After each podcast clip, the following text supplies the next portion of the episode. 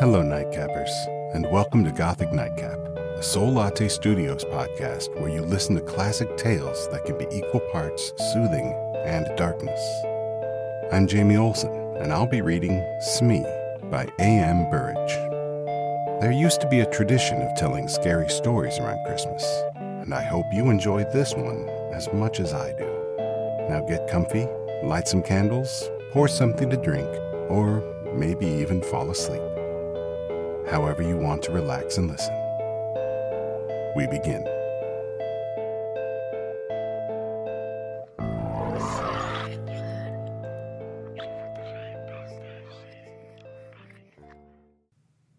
No, said Jackson with a deprecatory smile. I'm sorry, I don't want to upset your game. I shan't be doing that because you'll have plenty without me. But I'm not playing any games of hide-and-seek. It was Christmas Eve, and we were a party of 14 with just the proper leavening of youth. We had dined well, it was the season for childish games, and we were all in the mood for playing them. All, that is, except Jackson. When somebody suggested hide-and-seek, there was a rapturous and almost unanimous approval. His was the one dissentient voice. It was not like Jackson to spoil sport or refuse to do as others wanted. Somebody asked him if he were feeling seedy. No, he answered. I feel perfectly fit, thanks, but, he added with a smile which softened without retracting the flat refusal, I'm not playing hide-and-seek. One of us asked him why not. He hesitated for some seconds before replying. I sometimes go and stay at a house where a girl was killed through playing hide-and-seek in the dark. She didn't know the house very well. There was a servant's staircase with a door to it.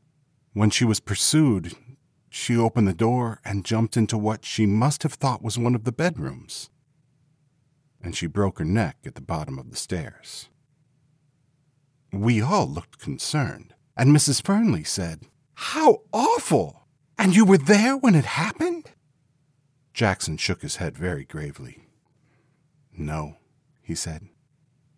But I was there when something else happened. Something worse. I shouldn't have thought anything could be worse. This was, said Jackson, and shuddered visibly, or so it seemed to me.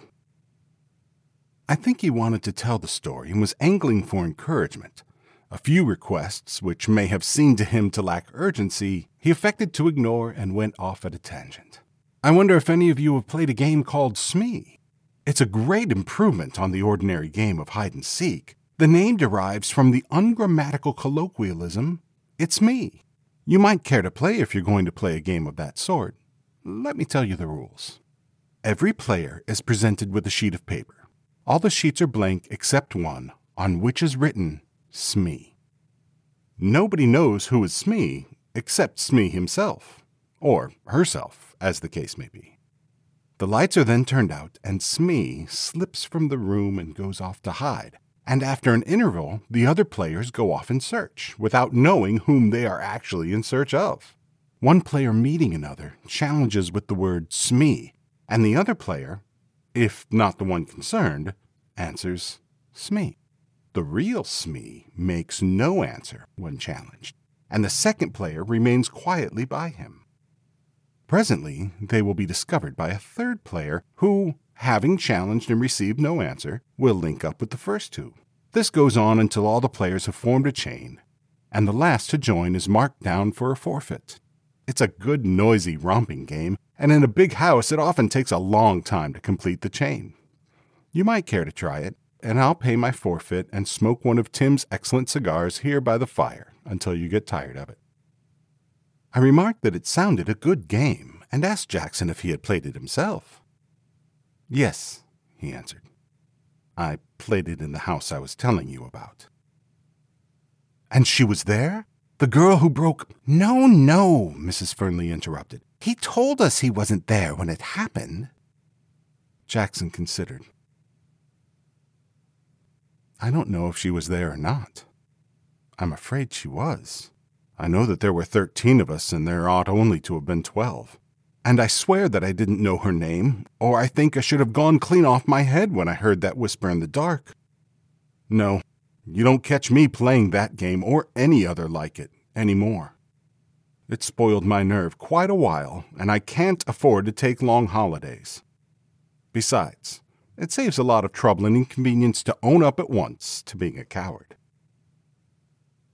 Tim Voos, the best of hosts, smiled around at us, and in that smile there was a meaning which is sometimes vulgarly expressed by the slow closing of an eye.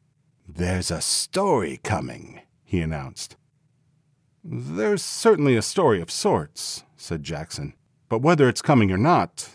He paused and shrugged his shoulders. "Well, you're going to pay a forfeit instead of playing?" "Please, but have a heart and let me down lightly. It's not just a sheer cussedness on my part." "Payment in advance," said Tim, "ensures honesty and promotes good feeling. You are therefore sentenced to tell the story here and now." And here follows Jackson's story, unrevised by me and passed on without comment to a wider public. Some of you, I know, have run across the Sangstons. Christopher Sangston and his wife, I mean. They're distant connections of mine. At least Violet Sangston is. About 80 years ago, they bought a house between the North and South Downs on the Surrey and Sussex border. And 5 years ago, they invited me to come and spend Christmas with them.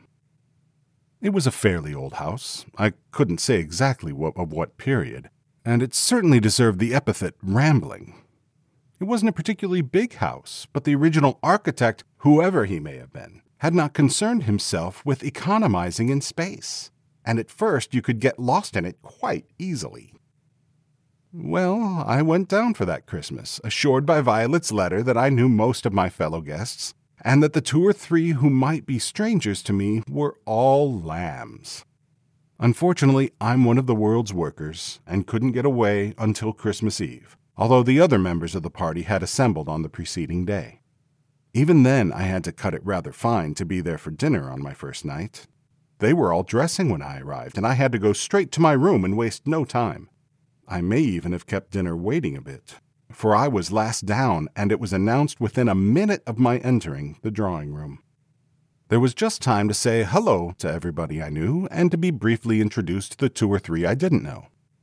And then I had to give my arm to Mrs. Gorman. I mention this as the reason why I didn't catch the name of a tall, dark, handsome girl I met before. Everything was rather hurried, and I am always bad at catching people's names. She looked cold and clever and rather forbidding, the sort of girl who gives the impression of knowing all about men, and the more she knows of them, the less she likes them.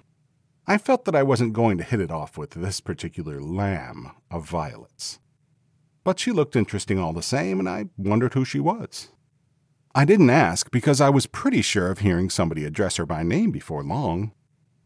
Unluckily, though, I was a long way off at her table, and as Mrs. Gorman was at the top of her form that night, I soon forgot to worry about who she might be. Mrs. Gorman is one of the most amusing women I know, an outrageous but quite innocent flirt, with a very sprightly wit which isn't always unkind. She can think half a dozen moves ahead in conversation just as an expert can in a game of chess. We were soon sparring, or rather, I was covering against the ropes, and I quite forgot to ask her in an undertone the name of the cold, proud beauty. The lady on the other side of me was a stranger, or had been until a few minutes since, and I didn't think of seeking information in that quarter. There was a round dozen of us, including the Sangstons themselves, and we were all young, or trying to be. The Sangstons themselves were the oldest members of the party, and their son Reggie, in his last year at Marlborough, must have been the youngest. When there was talk of playing games after dinner, it was he who suggested Smee. He told us how to play it, just as I've described it to you. His father chipped in as soon as we all understood what was going to be required of us. "If there are any games of that sort going on in the house," he said, "for goodness sake, be careful of the back stairs on the first floor landing. There's a door to them, and I've often meant to take it down. In the dark, anybody who doesn't know the house very well might think they were walking into a room. A girl actually did break her neck on those stairs about 10 years ago when the Ainstys live here." I asked how it happened.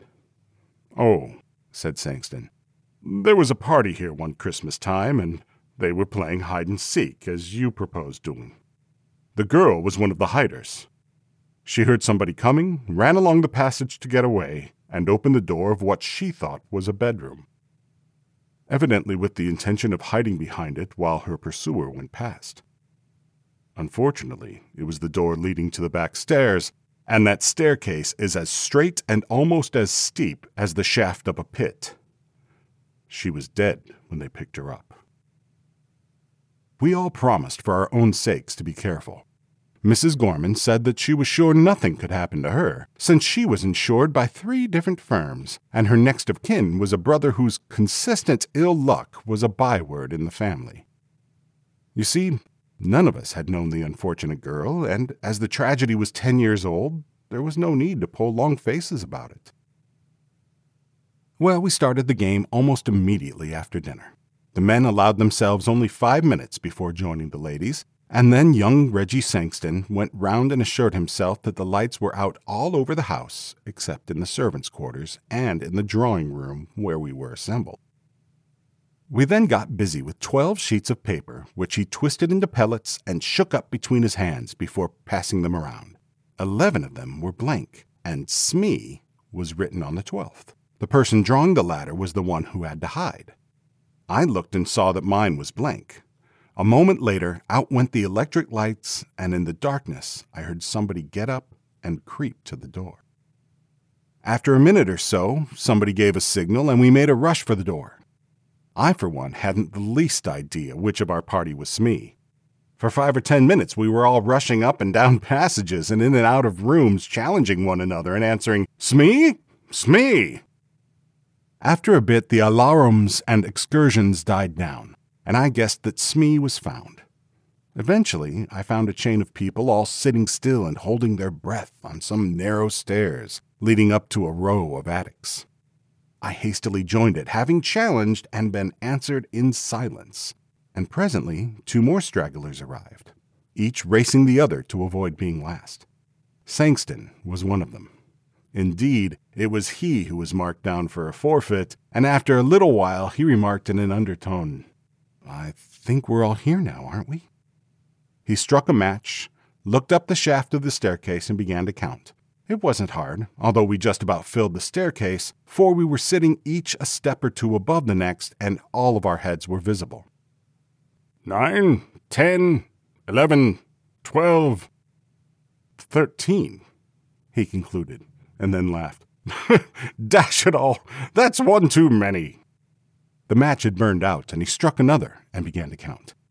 He got as far as 12, and then uttered an exclamation. "There are 13 people here," he exclaimed.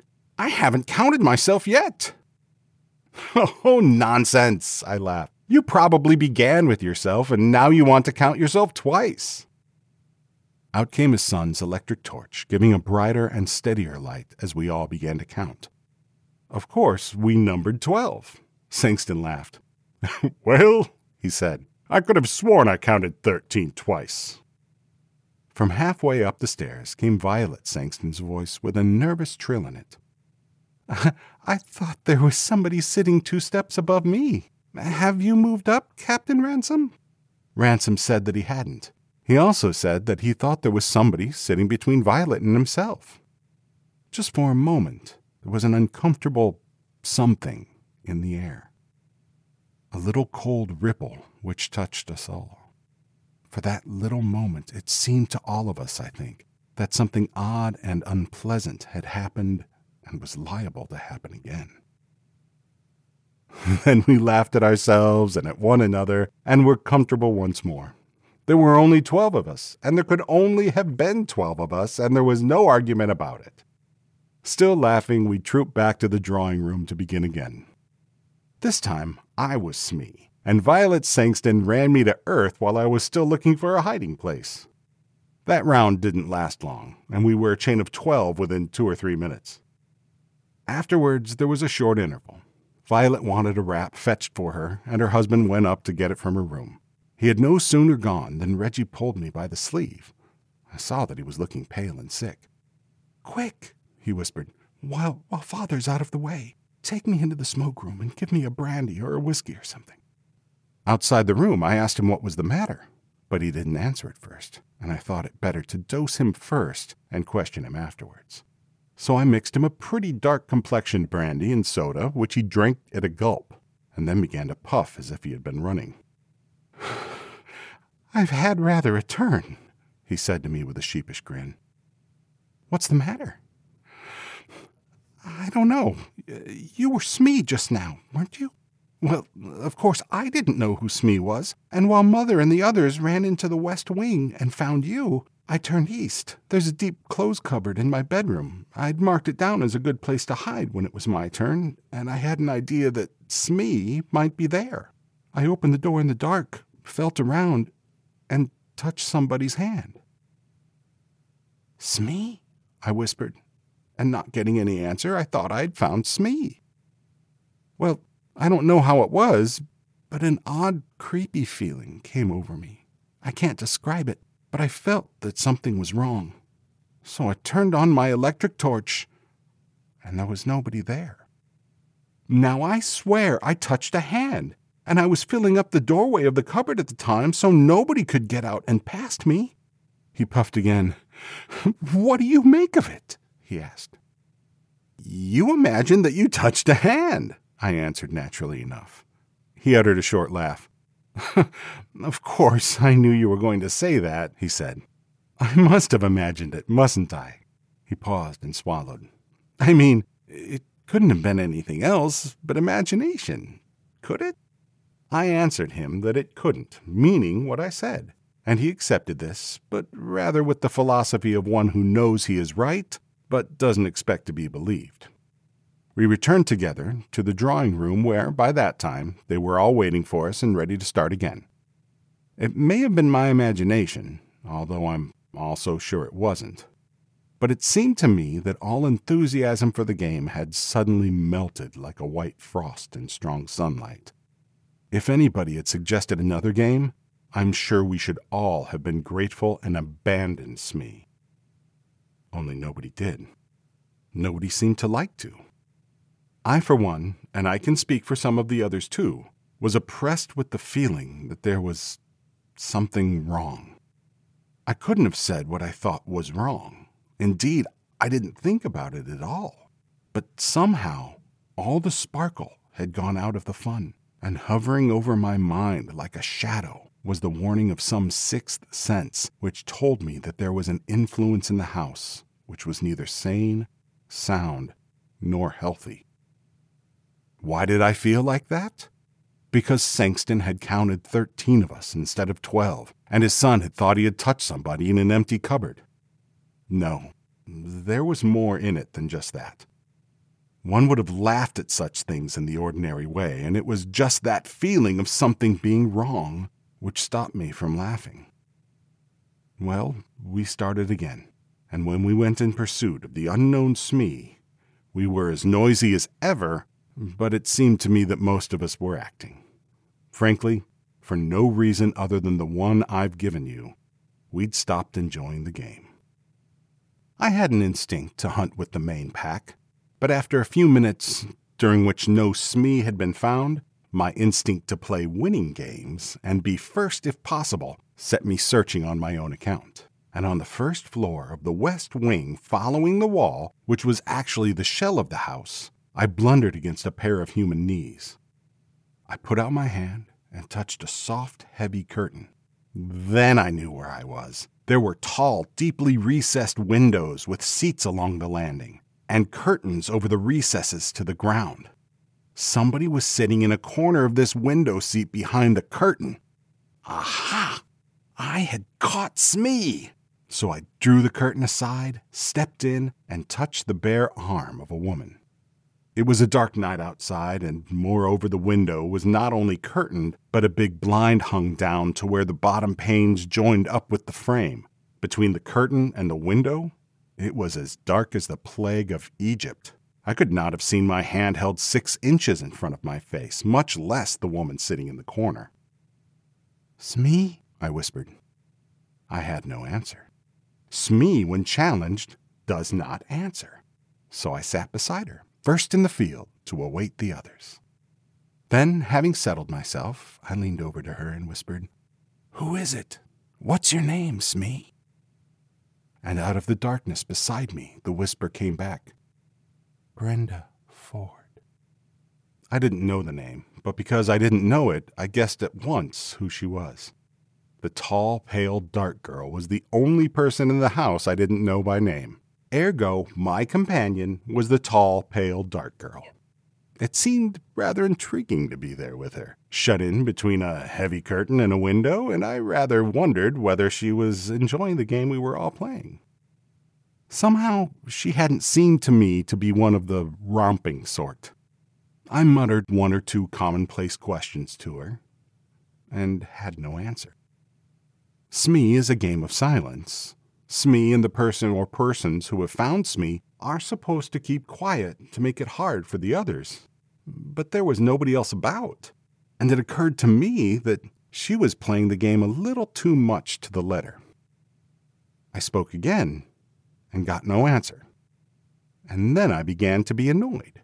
She was of that cold, superior type which affects to despise men. She didn't like me, and she was sheltering behind the rules of a game for children to be discourteous. Well, if she didn't like sitting there with me, I certainly didn't want to be sitting there with her. I half-turned from her and began to hope that we should both be discovered without much more delay. Having discovered that I didn't like being there alone with her, it was queer how soon I find myself hating it. And that for a reason very different from the one which had at first whetted my annoyance. The girl I had met for the first time before dinner, and seen diagonally across the table, had a sort of cold charm about her which had attracted, while it had half angered me. For the girl who was with me, imprisoned in the opaque darkness between the curtain and the window, I felt no attraction at all. It was so very much the reverse that I should have wondered at myself if, after the shock of the discovery that she had suddenly become repellent to me, I had had room in my mind for anything besides the consciousness that her close presence was an increasing horror to me.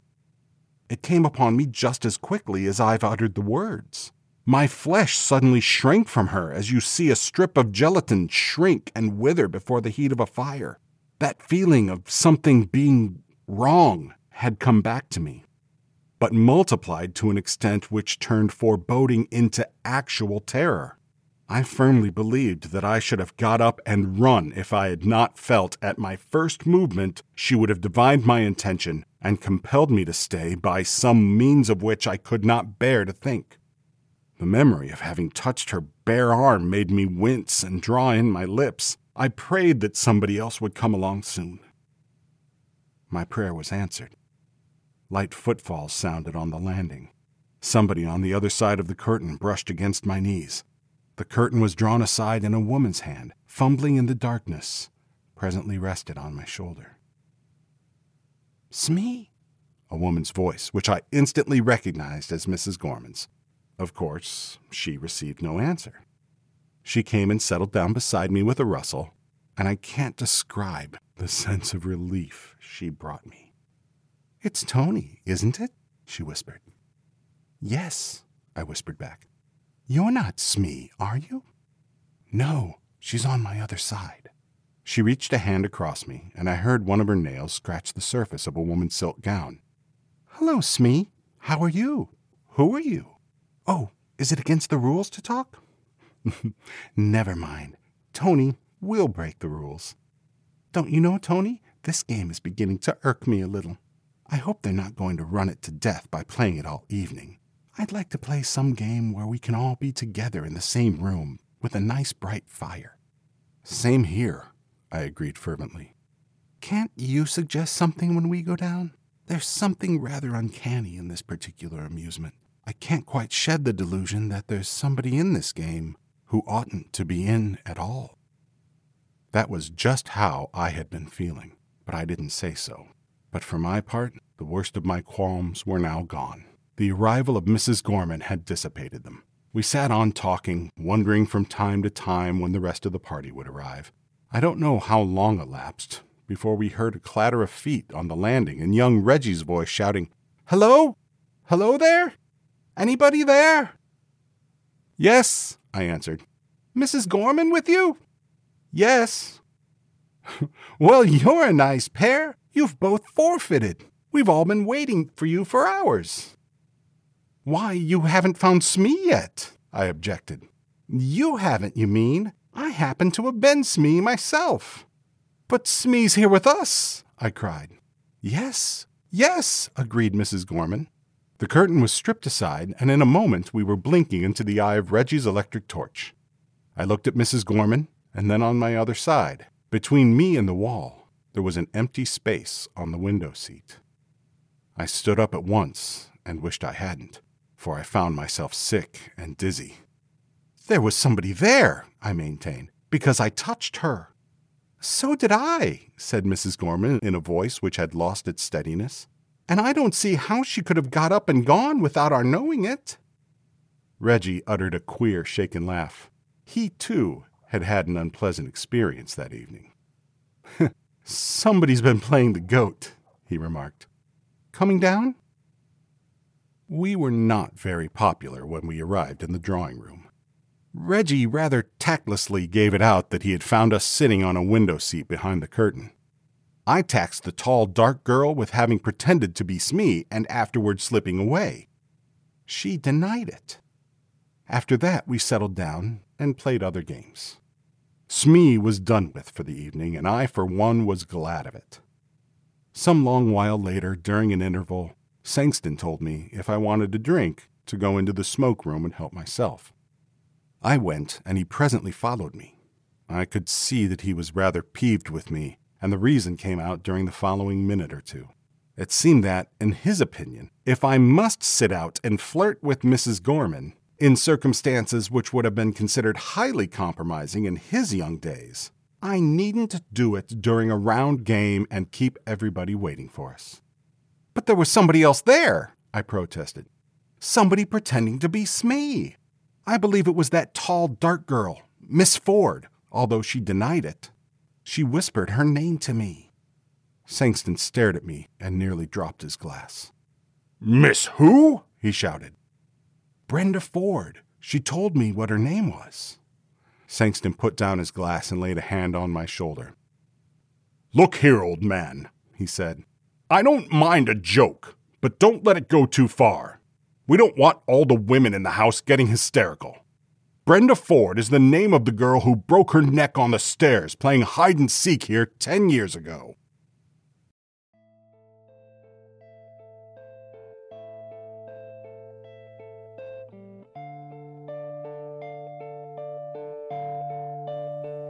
That was Smee by A.M. Burridge, and thank you so much for joining me. Your response and support to this podcast has been amazing, and I'm so happy I get to share with you some of the stories I love to read. If you enjoy this podcast, please follow, rate, and review it to help others find us.